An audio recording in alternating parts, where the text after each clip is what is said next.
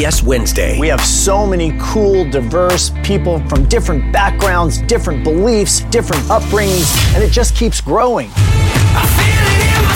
I'm a citizen of the United States. I'm a hustler. I'm a big Taylor Swift fan. I'm the queen of the tribe.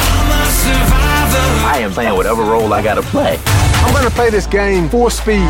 I ain't going down like no punk. A new Survivor Wednesday on CBS and streaming on Paramount Plus.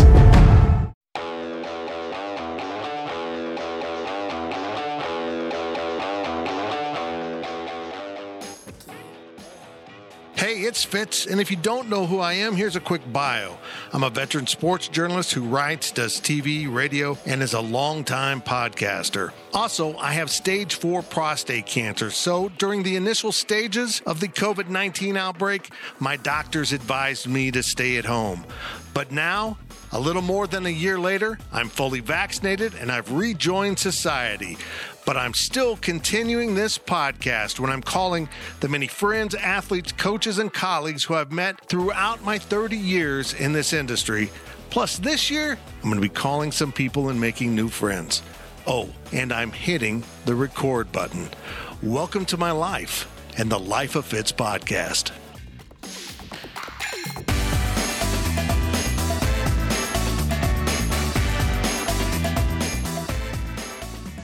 What if I told you there's a gentleman in Manhattan, Kansas, who's basically a walking encyclopedia of Kansas State sports 60s on?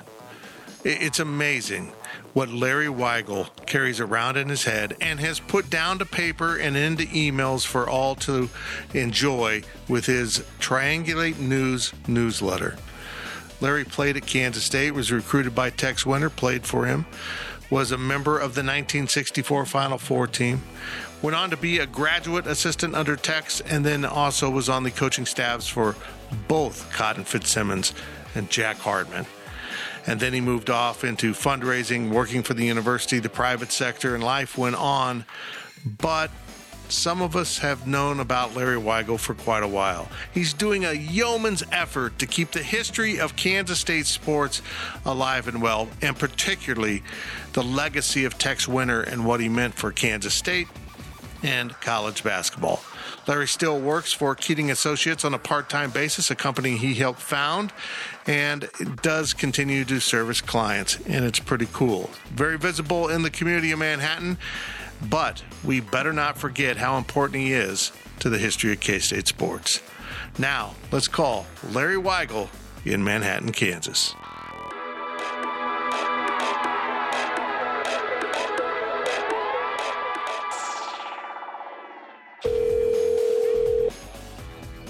Hello, this is Larry. Hey, Larry, Tim Fitzgerald. Hey, Tim. Good to talk to you. Good to talk to you. How are you doing today? Well, I am doing really good. I'm indoors and it's fairly cool. That's the key lately, isn't it? Just stay out of the. Yes. Well, let's go back uh, and fill in the gaps. Uh, give me your background. When did you play at Kansas State basketball, and uh, how did you end up at Kansas State? Okay, I came uh, in 1962 as a freshman. I was recruited by Tex Winter, and um, also was recruited by uh, KU and Wichita State. And Tex uh, came out, a low key kind of recruiting, met me at a, a restaurant in Hays, Hays City, America. At, a, at a, a, bowling alley restaurant. How's that for recruiting? That's nice. And then uh, then I came down for a visit, but the uh, the big influencer was probably Ken Mahoney, who was, who was a really good friend of Tex. And Mahoney was uh, had played, you know, in the 1948 Final Four team, and he was very involved in when basketball with Tex. They were good friends, and so I came down one time on a visit, and I think that influenced me to come to K State. But KU was uh, I was originally going to go to KU. Ted Owens was a, was an outstanding recruiter, and he called me as a uh, junior. You know, call back then they could call the high school. So they, I get a call. Hey, there's a call from the University of Canada basketball assistant. You know, that's a big deal. So anyway, that's how I got here. I played freshman ball in 1962. Ron Paradis was on that group. Uh, my sophomore year, I, I got hurt and uh, was redshirted on the Final Four team, but I played. I was the head of the scout team, um, and so I was I was a redshirt in 1964 when they went to the Final Four.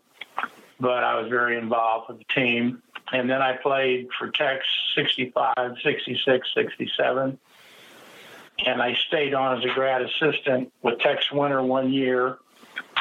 And then uh, he left to go to Washington University, and then Cotton Fitzsimmons took over, and I was his assistant two years. And then he left to go to Phoenix Suns, and then Jack Hart- Hartman hired me for one year, and then I left after that and went into the uh, fundraising for K State. So, in four years, I was an assistant under three pretty good coaches. That's incredible. That's absolutely incredible.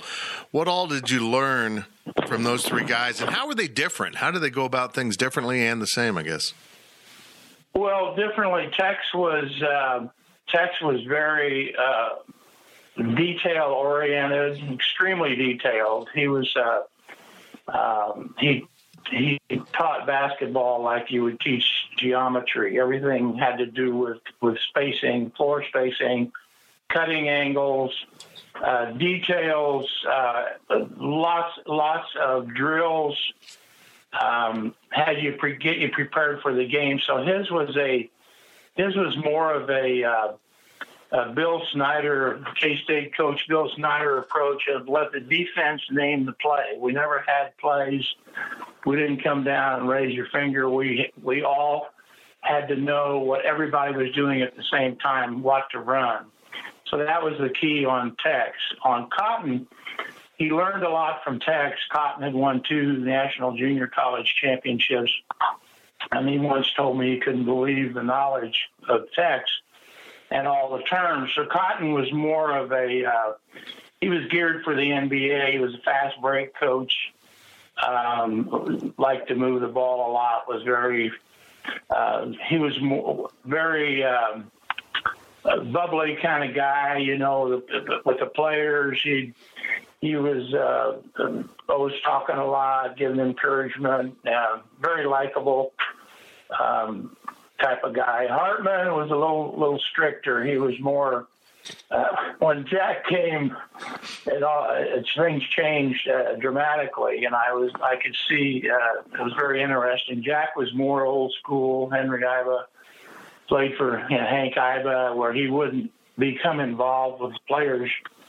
In fact, during recruiting, he'd be the last coach to see him, and he believed the, the discipline and distance was the way to to do it, and he was very effective um, in doing it. He was an outstanding coach. He was a very smart guy. He was uh, like country music. He could talk on, on about any subject. Huh. And I spent a whole year with him traveling everywhere. I was I was a freshman coach that year. It was Lon. It was uh, Lon Kruger's first year as a freshman than the last year that we had freshman basketball in 1970. So I, I coached the freshman team, Kruger, Danny Beard, Larry Williams, and Gene McVeigh, and then I traveled with Hartman. And so we got to, uh, we really got got acquainted. Jack was a, uh, in comparing the three coaches, Cotton was more designed as a fast break NBA coach. Tex was more traditional, uh, discipline, um, getting everybody involved. You know, you everybody in the offense. Hartman was the defensive master of defense. He was uh, he was brilliant on the defensive side. On uh, and that's to me was his biggest biggest success. So well, my That's guess, kind of my guess last week on this was Lon Kruger, and I understand you played a role in his recruitment. Yes, yes, I did. We recruited him on a bacon, lettuce, and tomato sandwich in those days. We had uh, he was a, he was like a junior, and Cotton Fitzsimmons says, "Hey, why don't we bring in um, Lonnie Kruger? He's over at Silver Lake. I hear good things about him. Let's bring him in for a visit." So he comes for his visit, and I show him around campus. And those days, the visit was, you know, you showed them the campus, give them a little tour, and then they got to go to the football game and sit in the press box. I mean, that was a real, real thrill. So anyway, Kruger and I are on campus. Uh, showing him around, and we're running out of time. And I called my wife, Kay, and I said, "Hey, I'm over here on campus with Lonnie Kruger. Uh, we we need lunch. You know, we got to get to the football game. Could you fix this lunch?" So we went by my house, and she fixed bacon, lettuce, and tomato. So I always tell Kruger that we recruited him on a bacon, bacon, lettuce, and tomato sandwich. A big recruiting And then we budget. took, went to the foot, foot, football game. that was that was the recruiting trip. That's amazing. That's amazing. And really, to get him to K State, it was more about baseball than other schools, wasn't it? Yes. Well, what happened was uh, we had we wanted him, and we're going to offer half baseball uh, and half basketball scholarship. Bob Brasher wanted him for baseball, and Cotton wanted him for basketball. But then Cotton left. Everything changed, and everything was up in the air. And Lon had not signed because he was offered a contract with the Houston Astros, a five thousand dollar um, bonus contract, and his dad, Don Kruger, said, "Nah, you better hold out. You know, don't don't go. That doesn't sound good enough." So he held out, thinking he was going to play baseball, and then Jack Hartman comes in, and in that summer, uh, Fred White calls Hartman and says, "You know, Lon Kruger may be one of the best players around." and nobody, and he's not signed. So Hartman goes over to Silver Lake and signs him for K State. That's how we got Lon. The Jack Jack signed him, Jack Yeah. Hartman. N- uh, Not And a then, bad player. then Jack, shortly after he, he, shortly after Hartman calls me, I was out at a basketball camp with Tex Winter out in Washington, and Hartman called me and offered me the assistant coaching job and freshman coach. And I said, "Yep, sounds good to me." So that's kind of how that all came about. Very cool. Uh, But you eventually got out and started getting into fundraising. Take me through the rest of your career then. Yeah, I did, and people ask me why. You know, how come you? Uh, why did you get out of, of coaching? Well, back then, you know, um, we we spent so many hours. I think I made twenty five cents an hour or something. I was hired for uh, eleven thousand dollars, but Hartman was one of the highest paid. I, in fact, I did a story on this, uh, researched it. When he was hired at K State in 1970, they said he was one of the highest paid coaches in the country, at twenty-one thousand five hundred dollars. Oh man. And uh, K State finally got it up to thirty-five five or something, and they said we'll give you a TV show and you can have your camp. So between a base salary and a camp and a TV show, I think he got up to thirty-five. But with we spent so much time um, that year. I think Jack was very frustrated because we weren't winning, and the kids didn't, you know, didn't know his system. And I had an opportunity. I was, I had a young, well, Nick was only barely two years old, and we we we were we worked every night. We'd go up there from eight to midnight to, and I, so I just decided you know, for eleven thousand bucks or whatever. Oh, I got some camp money too, but I just felt like, man, this is. Uh, I had an offer to go over to the K State Foundation and, and be uh, in charge of fundraising, and it was a much, a pretty good offer not you know to turn down. So I jumped out of coaching, but I miss I miss the. Uh, I look back and think of how the knowledge that I that, that I gained was so I, I could have probably been a pretty good coach if I'd have stayed in it. How long did you stay with the foundation? I was there seven years, and then uh, I was alumni director. Uh, the alumni position opened up, and I became the uh, K State. Back then, they call it executive director. Now they call it. Uh, Amy Renz uh, worked for me, and they, they call it president. And she's been there for umpteen years. But I was there 10 years in the uh, Alumni Association. So I spent 10 as an alumni director, seven as a fundraiser, and then I went into business with, with Pat Keating. It's a local financial planning firm, and I was been with him 30 years. And uh, but I still kept a hand in, you know, I enjoy writing, and so I kind of came up with, particularly Tex. I, I maintained a very close relationship with Tex and Nancy Winter uh, you know, throughout my my whole time that I knew him.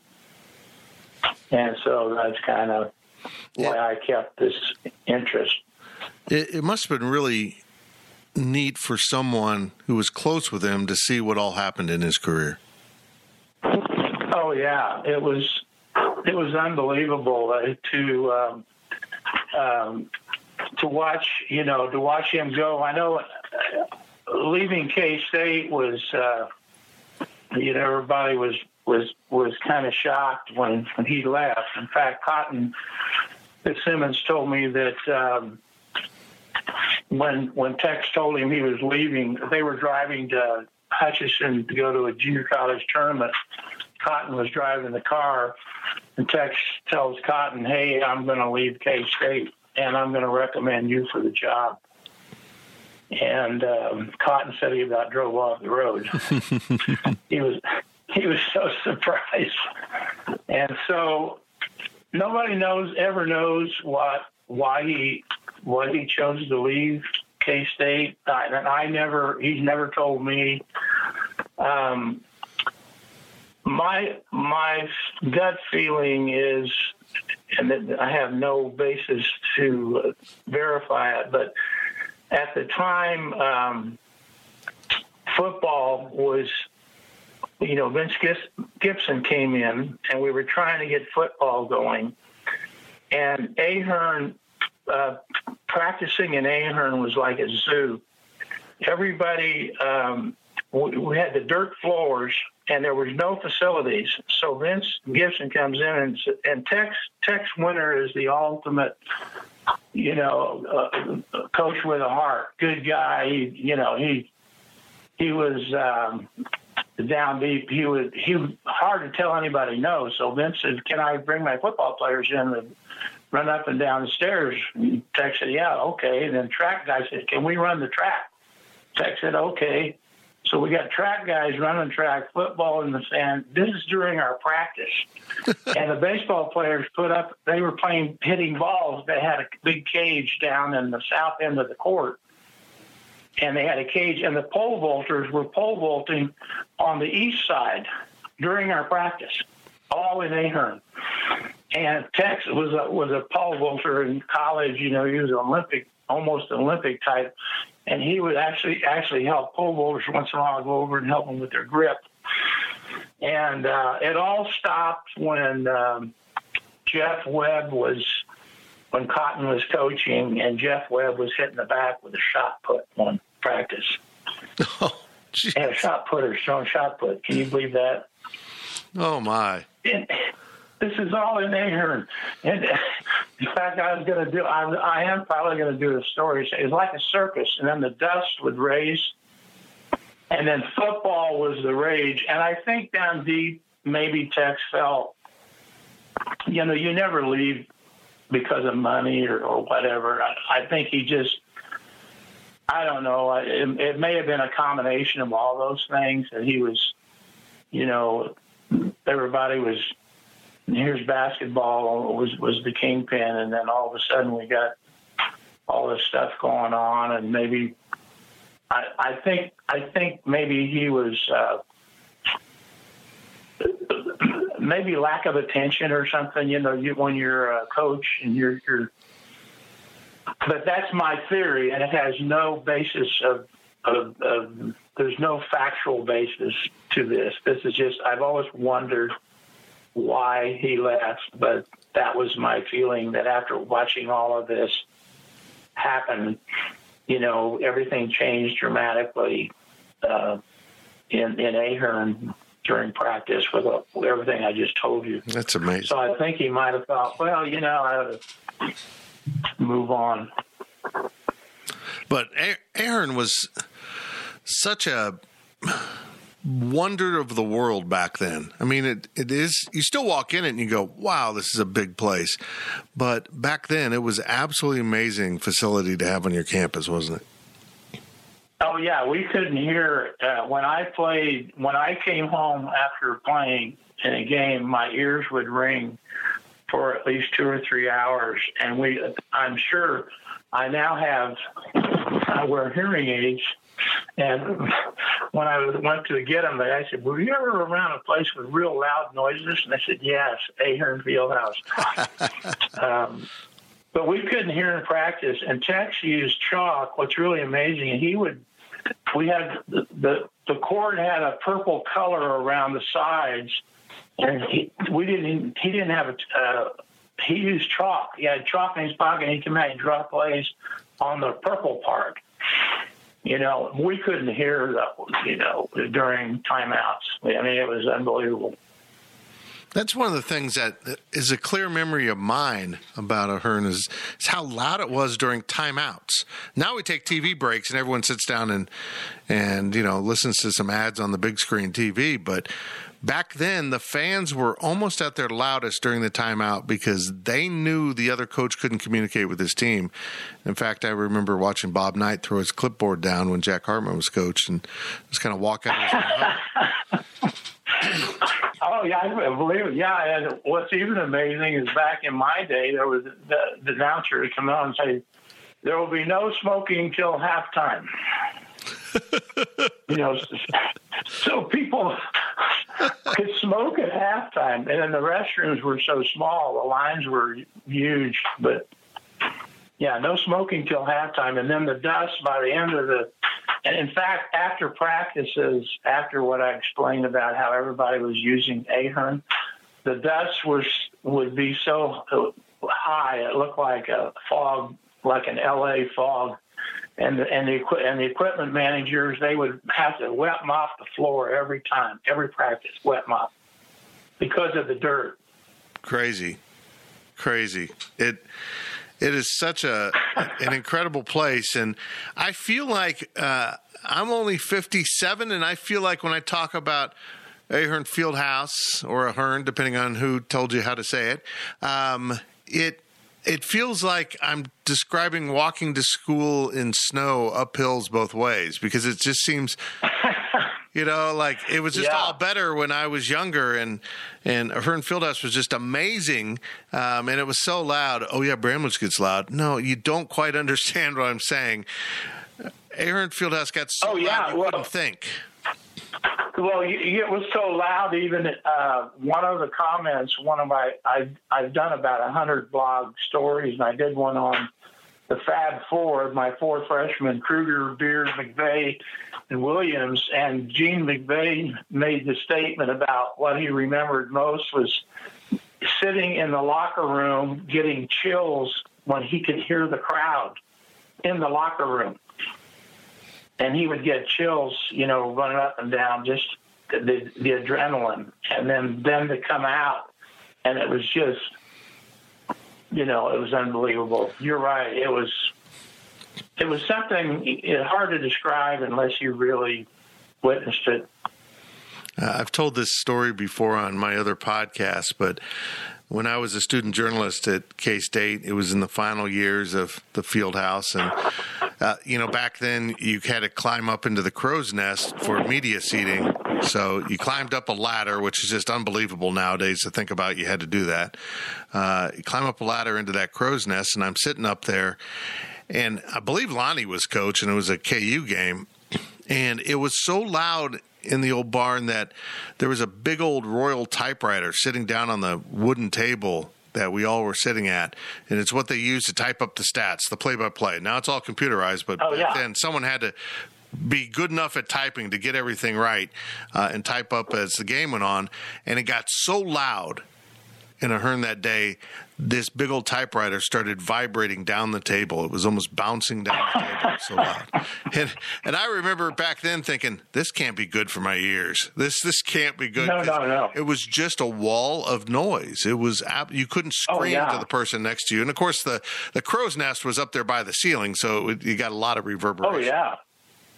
Oh yeah, that was that was way. And then the clock, we had a, a round clock, and it it. I think we won more games with that clock. It was so confusing down the last minute how much time was left.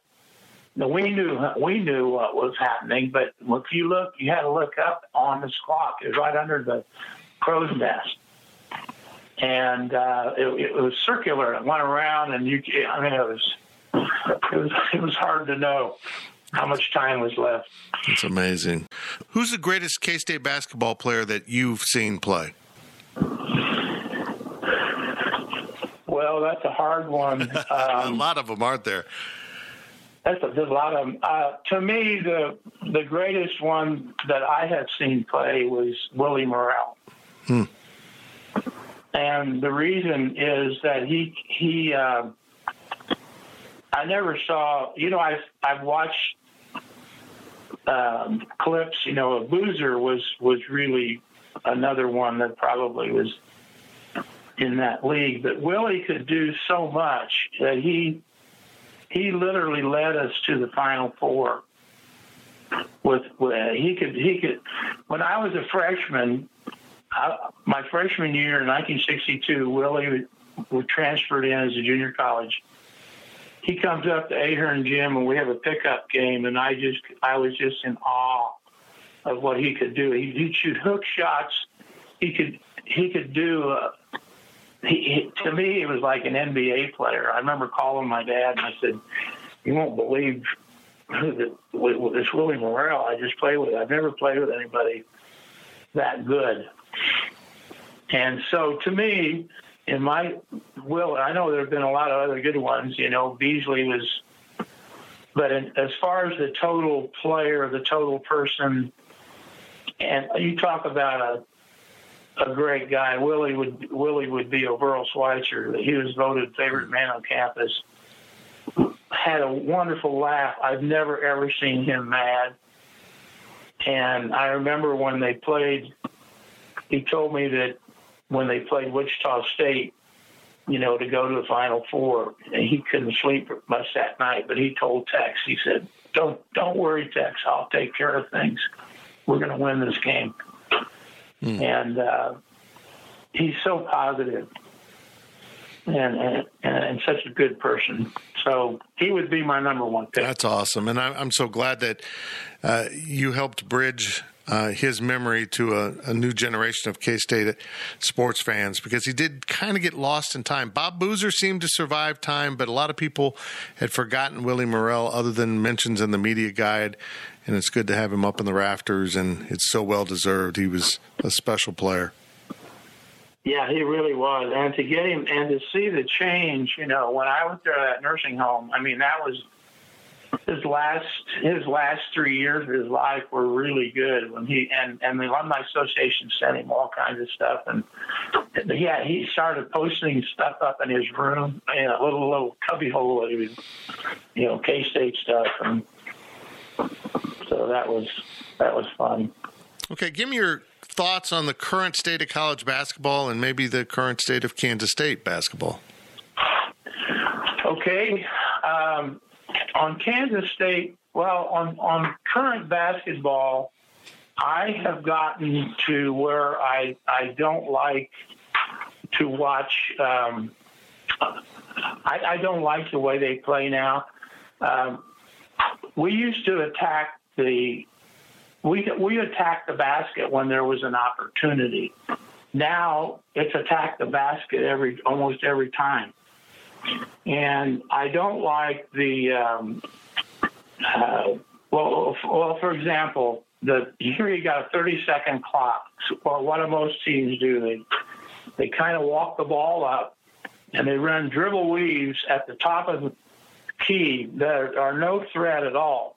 So they waste 10 seconds.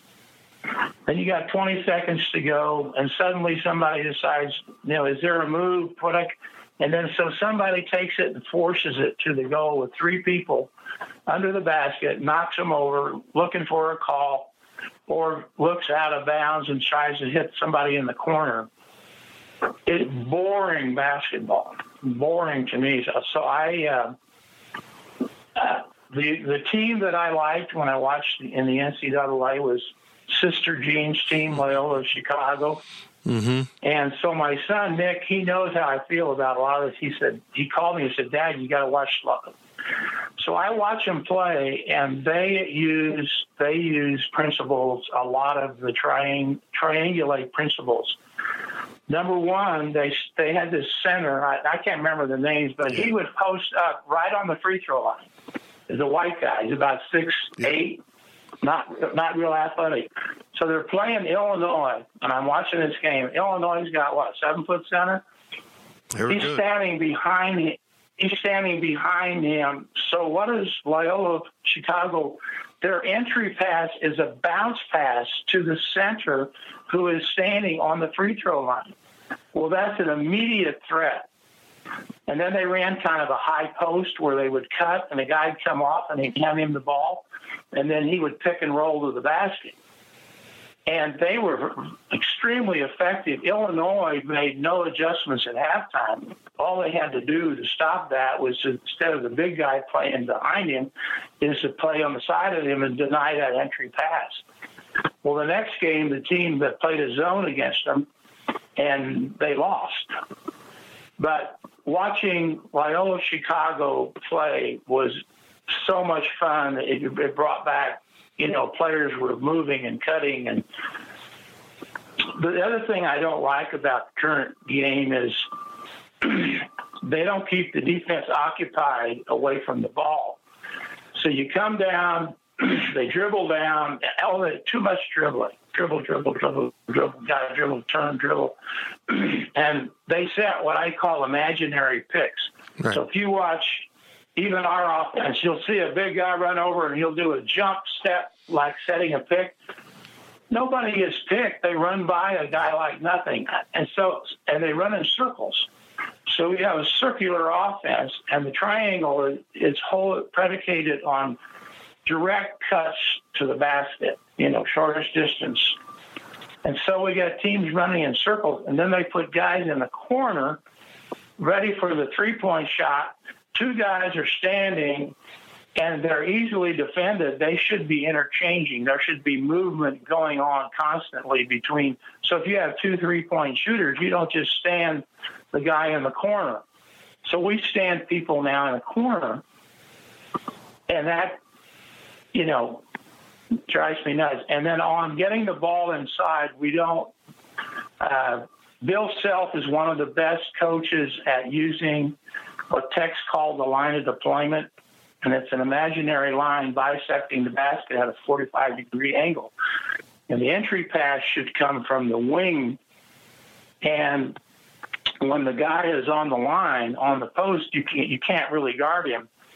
Most of the time, our big guys are getting the ball too close to the baseline.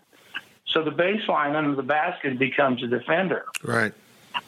And I, am looking at that, and I'm saying I, I watch these games, and I and I, I, of course I'm just using my the knowledge I learned from Tex, Jack, and Cotton.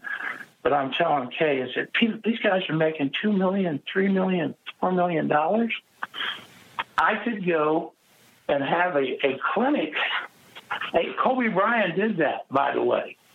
Kobe Bryant loved Tex, and when they were on the road, he would go and they would watch film by the hour. And then Kobe said he had this program on was it ESPN? I can't remember the name of it.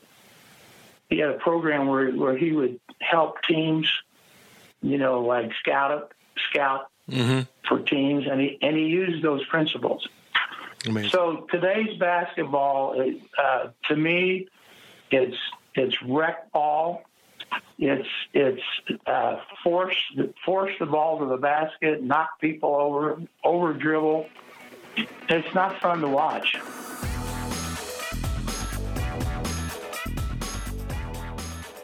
Hey, it's Fitz. Let's hit the pause button right here and take a little break. Let's go! It's the most all star studded challenge ever. And this time, it's every competitor for themselves. Best challenge ever! The Challenge All Stars. New season now streaming on Paramount Plus. Go to ParamountPlus.com to try it free. Terms apply. Paramount Plus and the National Park Foundation present A Mountain of Zen. This Earth Week, you can live stream seven national parks for seven days on Paramount Plus. Paramount Plus, official streaming partner of the National Park Foundation. Well, let's shift gears now to talk about. Uh, you mentioned the stories you write, and you have a little thing called the Triangulate News, which I love the name, by the way. In fact, I, I, I would love it if Manhattan renamed Triangle Park Tex Winter Triangle Park.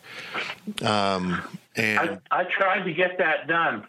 I went to the president's office, and they they would not go with it.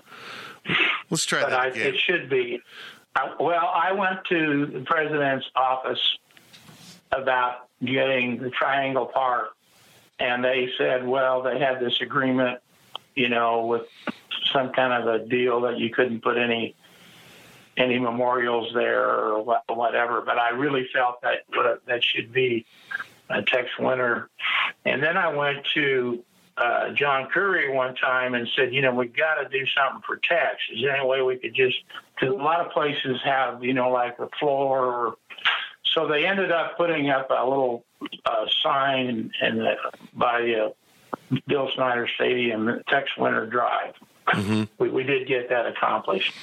But I agree with you. I think Triangle Park would have been perfect. Well, it's kind of co-owned between the city and the school because yeah, that that that was notched out when Anderson didn't dead into what's Aggieville and they connected it to Bluemont, so we ended up with Triangle Park. Yeah. Anyhow, your your newsletter's yeah. amazing, and I've gotten it for a long time. I think I need to update my email address on it. But how did you start that, and how long have you been doing the Triangulate News? Well, it all started when we honored Tex in 2010. Uh, he was when he was inducted into the NCAA uh, Hall of Fame in Kansas City in November of 2010. We uh, I wrote to uh, all the former players and I said, let's put a book together and uh, write up something about Tex, what he meant to you. And I got about 50 responses and we called it text messages. In fact, I called an older guy and I said, "Hey, uh, I got a book, text messages. Can you uh, participate?" And he says, "He said, hell, I don't even have a cell phone. I can't text." I said, "No, it's text messages." he thought, "Yeah, you thought of texting." So anyway, uh, uh, we presented the book to Tex and had a nice dinner. I, I set up a dinner at the Union Station and we had about uh, oh 20 players and, and wives came and we uh, that was the night before he was inducted and then after that several players uh, said you know why don't we expand this book you did here? You, know a lot of people aren't in it. We didn't have bob boozer. We didn't have some of the big names. So I said, okay, well, why don't we, we'll just expand text messages. So in 2014, I published a book, and I, I need to get, you know, we don't have any more copies of that book, but it, yeah, 2014, and I call it, I call it text messages, but it's an expanded version of, um, of the Tex Winter book. No, actually, it was, I'm sorry, it was published in 2011. So a year later, I went and got a hold of everybody. I remember calling Bob Boozer so many times. I left messages, and finally, one time he called and he said, Larry, this is Bob Boozer. When is this going to end? and so I called him back and I said, I got him on a Sunday night, and I said, Bob, it's going to end when you get in the book. We can't write a book without Bob Boozer. And we spent a whole hour on the phone, and he was uh, he sent me all his stuff. He sent me original stuff from his Olympic team, and suddenly I got all this stuff from Bob Boozer, and uh, so that was that was kind of fun. But in that, that's the book that really it's 350 pages, and I had uh, Claflin Books published it, and it's full of color pictures. And I think we sold 300 copies. I, I might have an extra copy that I can give you if you don't have one. No, I don't. That's amazing. But it would be you. It, it, it is like a, the Bible. That's what I use for this interview. I have. So what I did, I, I went back and I started with the Tex Winter years, and I took Nichols Gym, and I start out when he came in 1947 uh, as a freshman coach under under uh, Jack Gardner, and so I have all of the years, uh, all of the teams that he was involved with.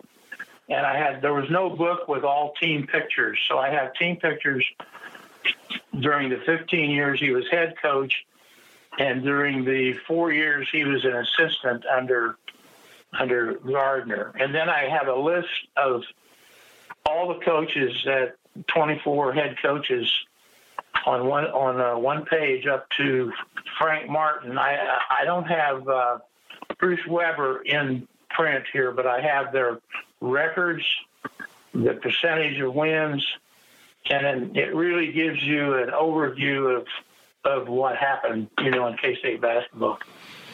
Really neat, really neat. What are some of the favorite things you've written about in the Triangulate News? Well, one of the one of my most favorite was was the story about uh, Milton Eisenhower, and um, actually, I went to uh, I had an opportunity to meet him, and I went to uh, when I was alumni director. We were going to give him an alumni medallion award in 1984.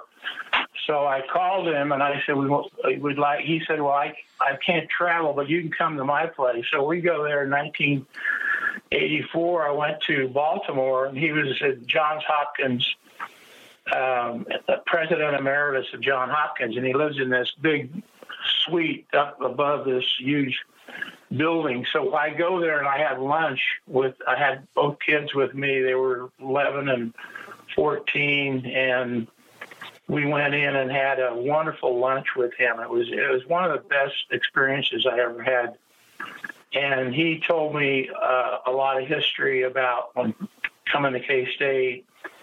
Uh, told me about how he was after Pearl Harbor. You know, Roosevelt selected him as the head of the relocation of the Japanese, and he did that job for three months, and he realized it was a terrible mistake, so he quit.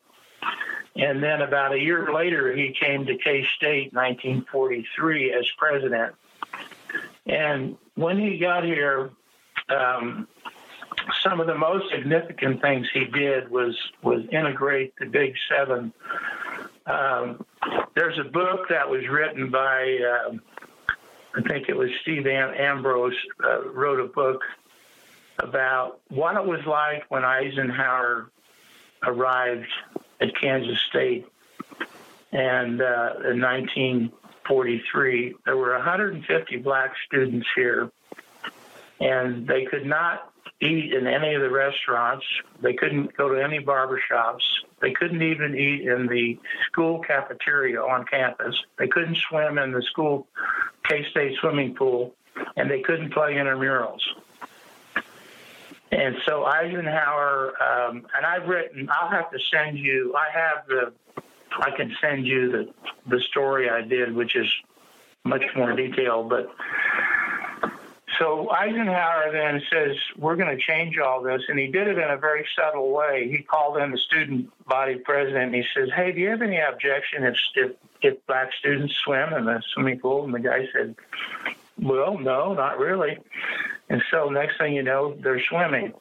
Then he calls the AD and he says, I want to, um, I want to start recruiting um, black athletes. And the AD was not too hot on the idea at the time. And Eisenhower said, Well, I'm not asking for an opinion. I'm telling you, we're going to hmm. recruit. So they recruited uh, the first um, recruit was uh, Harold Robinson, 1949. He was the first black athlete. And I got all this information, a lot of this from Gene Wilson when I did an in-depth interview with Gene Wilson because he was the first uh, black basketball scholarship athlete in 1950.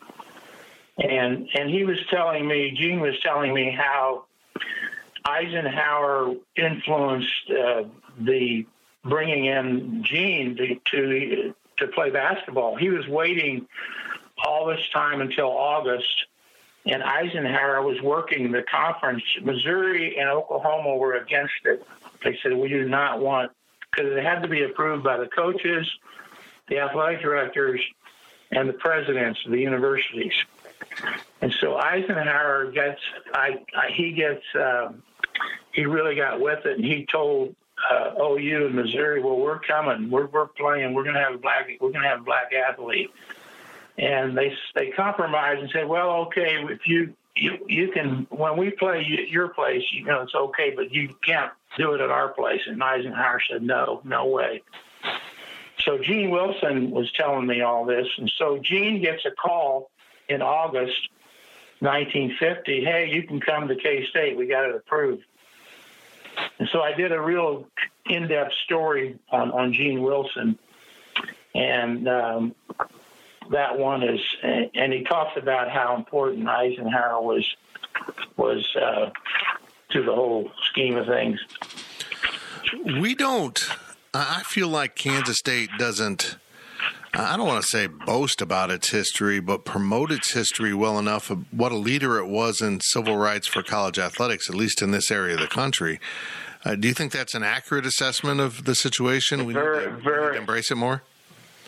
Very accurate, very accurate. Because the um, when I did this story on, well, another another guy, another hero, it would be. Uh, Ray Wauthier was the baseball coach, and before he died, I did a story on him. He was up at Meadowlark Hills, and um, he's the one that when they he recruited Earl Woods, Tiger's dad, to play baseball, and and so Earl was the first black baseball player, and Ray told me about the uh, the stories how they would go and uh, I remember, I can't remember what it was. Maybe they were playing on the road in Mississippi, and the guy said, the coach said, "Well, you can all." You can all play, but that one guy, you got to keep the black athlete. You know, he can't come off the bus. You got to keep him there. So Wauthier just says, "Heck with you," and loads them all back up and didn't play. And so um, Wauthier was really uh, another coach that was was a big hero. But I agree with you. With there's not. I think the will the uh, the real peanut is that that Milton Eisenhower through diplomacy. You know, he was a diplomat. He worked for six different presidents, and the way he did it, he did it one on one. He did it very subtly. In this book that I read by Steve Ambrose, talked about. Uh, how subtle he was at bringing this all together. And uh, you're right, K State has not. Uh, I mean, we we really were a leader in the nation on this whole thing. Yeah, I mean it's. Uh, it was such a strange time in our history, and it took such. I don't want to call it bravery of guys like you know, to to push back, but it did, and it. But most of all, it took the bravery of the student athletes to stand up and say, "Yeah, I'll, I'll step into the middle of this storm because it was a storm." And as Harold Robinson documented during his lifetime, he received some very nasty threats and words on the football field, and it probably is just overwhelming for a young person to handle. Well, he, here's what happened. Gene Wilson told me this story that Harold Robinson, oh, he played one year when he, at 1949, and then he was dating a white girl. He was dating, her father was a professor. In fact, I had him in class. It was Dr. Helm, H E L M. He was the, uh, he taught history of sculpture and painting. Like 400 students, you know, turn the lights out. We'd all go to sleep watching his slides. But anyway, his daughter married ran off with with Robinson to New Jersey, and they got married. And and then Gene said that it really got dicey after that. He used the term dicey. So in 1950, when he came, he said it was Gene and Earl Woods, and then Veryl Switzer came, played football, and they he, they were the three musketeers. And he said we were driving down Manhattan Street one night, and we got pulled over by these white guys. They pulled them, ran them off the road, and here they're all sitting in the car, Gene Wilson, Earl Woods, and and Veryl Switzer, and they said is uh, Robinson. You guys know where Robinson is. They, they, they, they thought Harold Robinson might be in the car, and they said, no, he's not. He's not here. He's not in the car. And so they left him alone. But he said it was. He called it a dicey time after the, or you know, Harold Robinson marries his well white gal. And uh, anyway. Uh, Earl Woods, how much have you done on Earl and and how important he was to K State sports? Well, you know, I haven't done much. I, I should do more. I, I do know that when um, I got this from the uh, a good friend of mine who is in, the mortuary business, when um,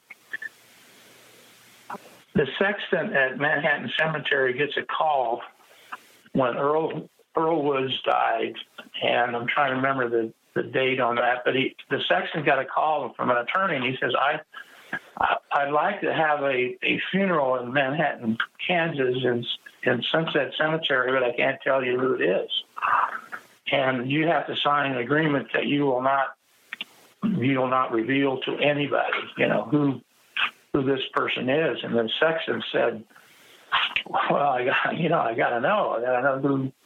And finally, the sexton said, "Well, it's."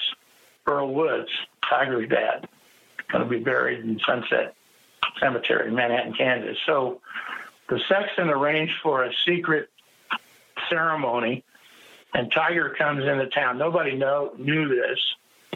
And evidently, I don't know whether he flew in on his jet or whatever, but anyway, Tiger comes, and the only person at the funeral is the sexton. And he said there was uh, I'm not the only Manhattan person.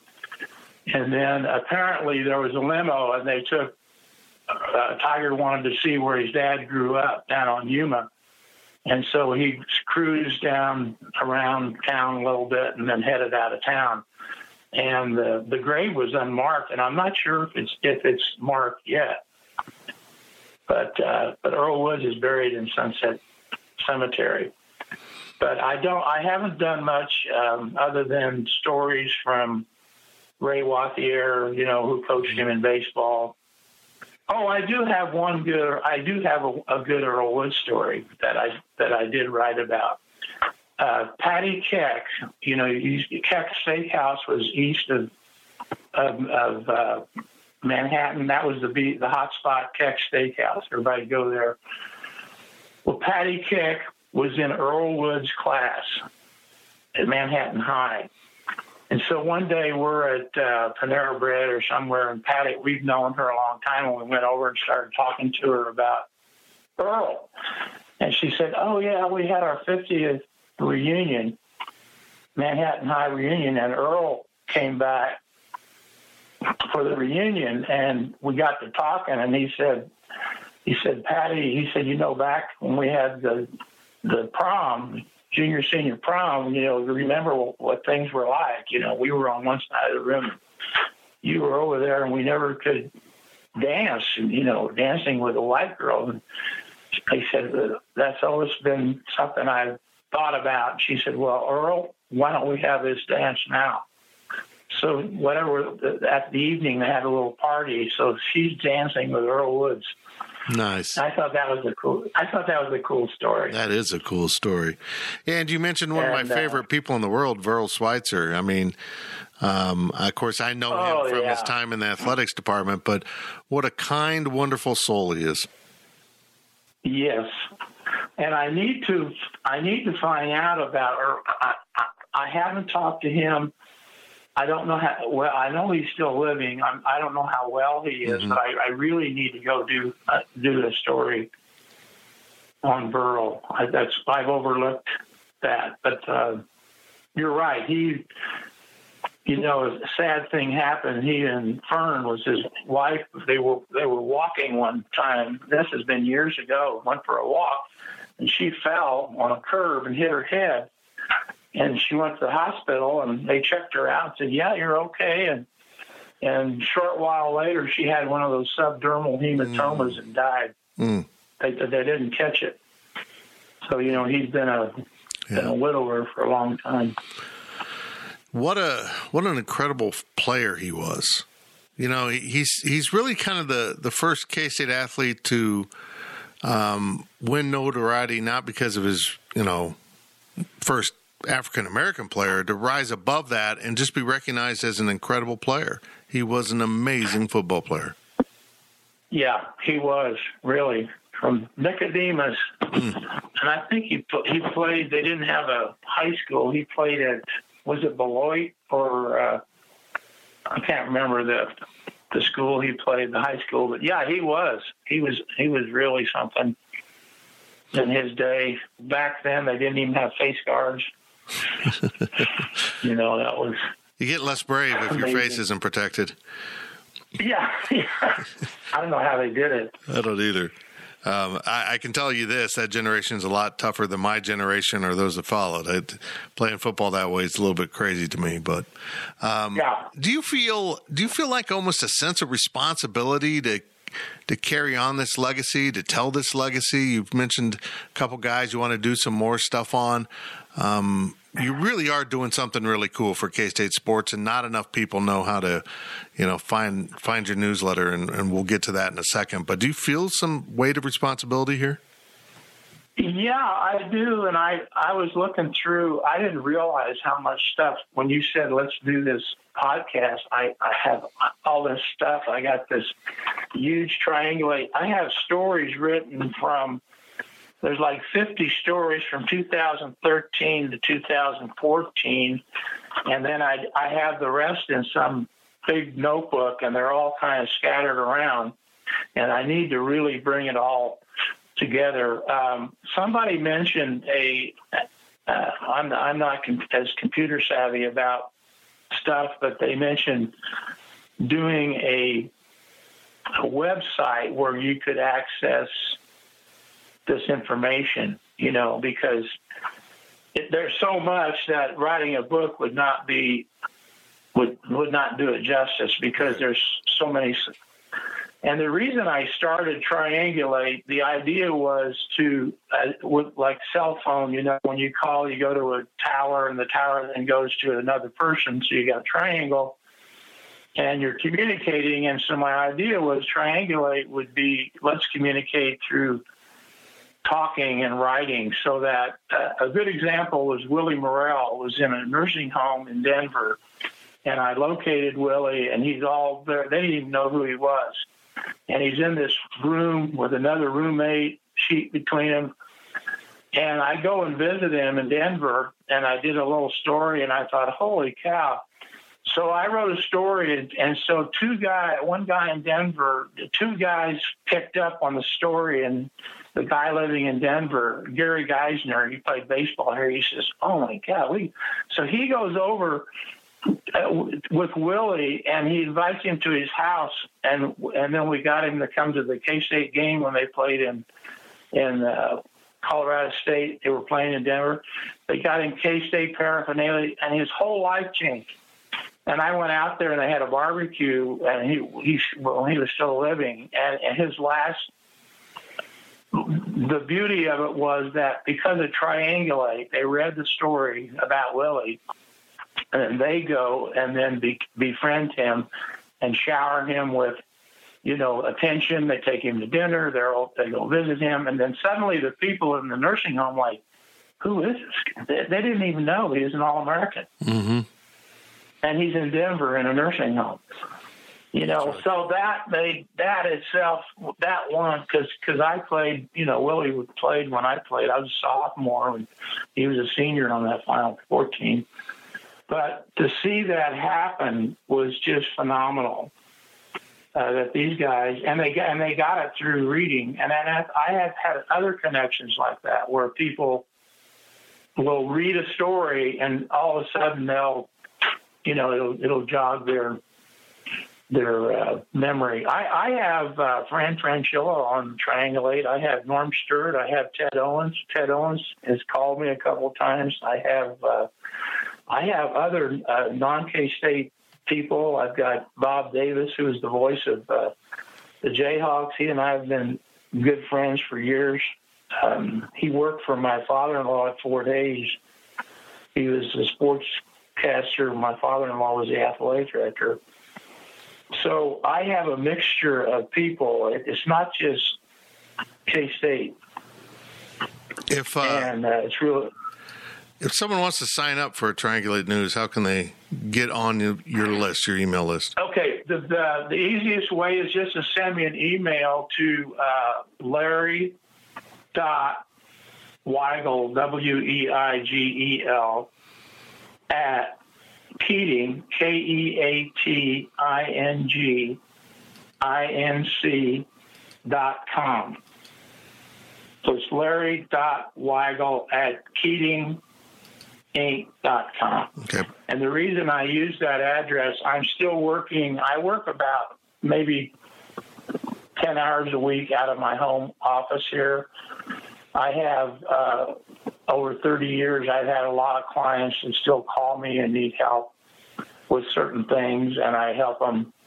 So I've kept the Keating. I have a Hotmail address too, but I've kept the Keating email because it's so protected. We have a, Absolutely. you know, we we have a backup full time protected service, so it's very secure. So I just keep, and I use it for business too. So I kept using it with Triangulate. Larry, I really appreciate it. The work you're doing with Triangulate News and kind of keeping the legacy of a golden era of Kansas State sports and Kansas State basketball alive is is really cool, and I appreciate it very much. And I appreciate you taking time from your day to to talk with everyone on the Life of Fitz podcast. Yeah, you're welcome. I appreciate it so much. Uh, it's been great, and I'm going to send you an email because I think my new email isn't on your newsletter, and okay. I'm sure more people do. Larry, appreciate it. Okay, thank you.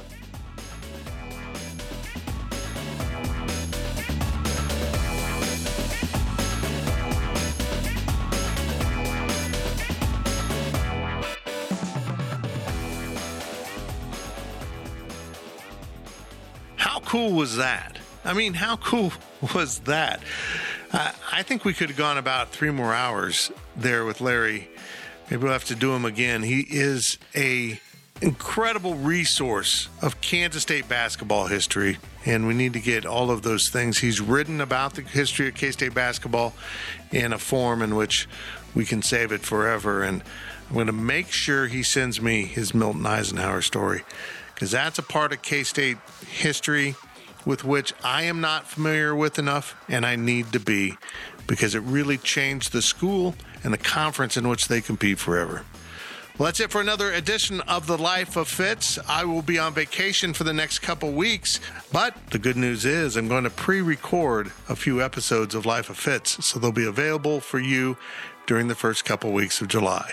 Remember, men, if you're 45 and older, go get your PSA score checked. It's a simple blood test, and it is the best way for early detection of prostate cancer. Thanks for listening, everybody. I will talk to you real soon.